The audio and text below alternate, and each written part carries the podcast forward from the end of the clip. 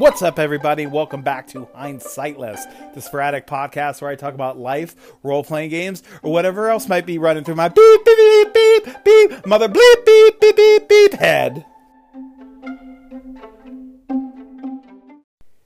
If you couldn't tell from my new intro, this one is not for the kids. but it is also no way a reflection of where I heard about Scenic Dunnsmouth for the first time at all. Uh, like I say at the end, I am happy that I bought the adventure and it's got a bunch of cool stuff in it. So let's dive into my thoughts.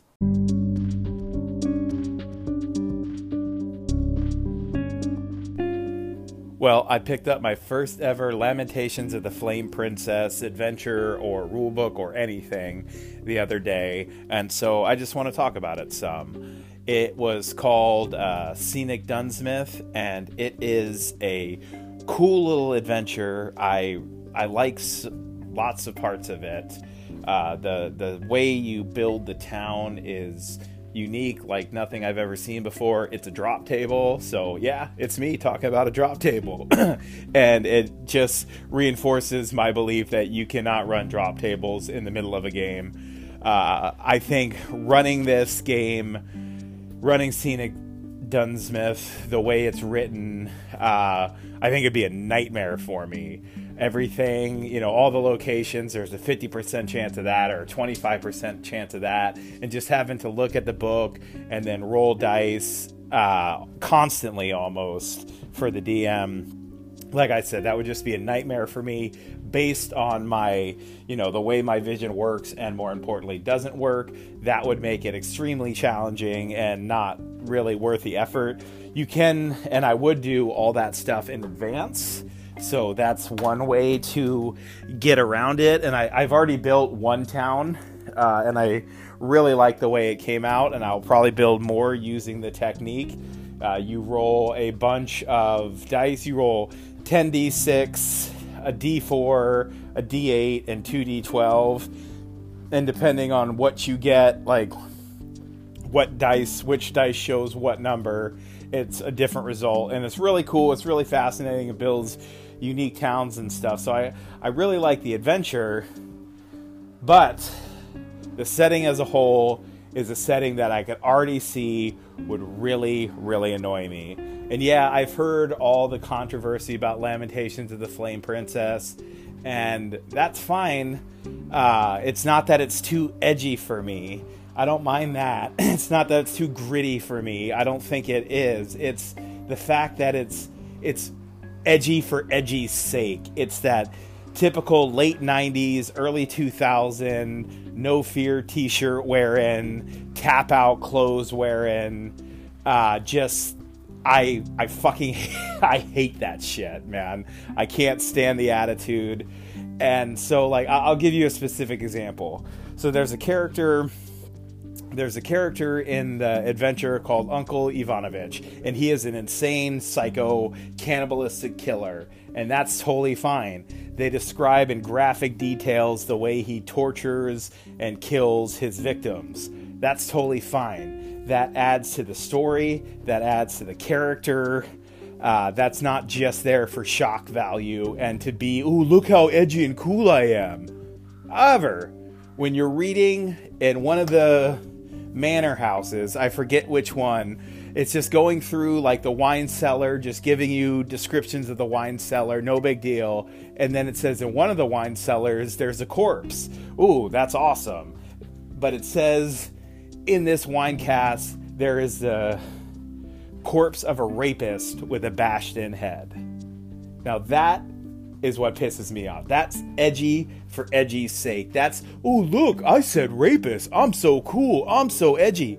That adds nothing to the story. You, a player would never be able to figure that out because it says crushed in head. Even the spell like speak with dead wouldn't work. So it's just fucking in there to put it in there to try and get a rise out of people. And I hate that shit. It's it's fucking stupid. It's lazy storytelling. It's just bad writing. Period. It doesn't do anything. And so, yeah, I just had the feeling that Lamentations of the Flame Princess is full of that shit that doesn't add anything to the story. And it's just like, look, we're so cool, we're so edgy, we're so different. And it's ah, it's just that bullshit fake posturing that I can't stand. Although, you know, to wrap up, I do like the adventure. There's a lot to recommend it. Uh, it's a fantastic way to build a super creepy town. Uh, it's really cool. It's cheap, uh, inexpensive. It's well put together. It, it's it's very it's laid out really well. It's great, except for the overall settings of Lamentations of the Flame Princess, which, to be fair, I haven't read much of it, but I, I, am pretty sure it could kiss my ass. I got no interest in that setting, and not because of its edginess or because of oh it's too dark it's too grim. It's none of that shit. It's because it tries too hard. It's wannabe. I uh, it's just that reactive just god damn man it's it's just i i just can't stand that stuff i I hated the early 2000s for so much. I hated the late 90s for so many reasons. And I just have a good idea that Lamentation wraps up a bunch of those reasons and puts them all in one world for me, which is awesome because then I can just avoid that world. so, yeah, this was my rant, tirade review of Scenic Dunnsmouth uh, for Lamentations of the Flame Princess.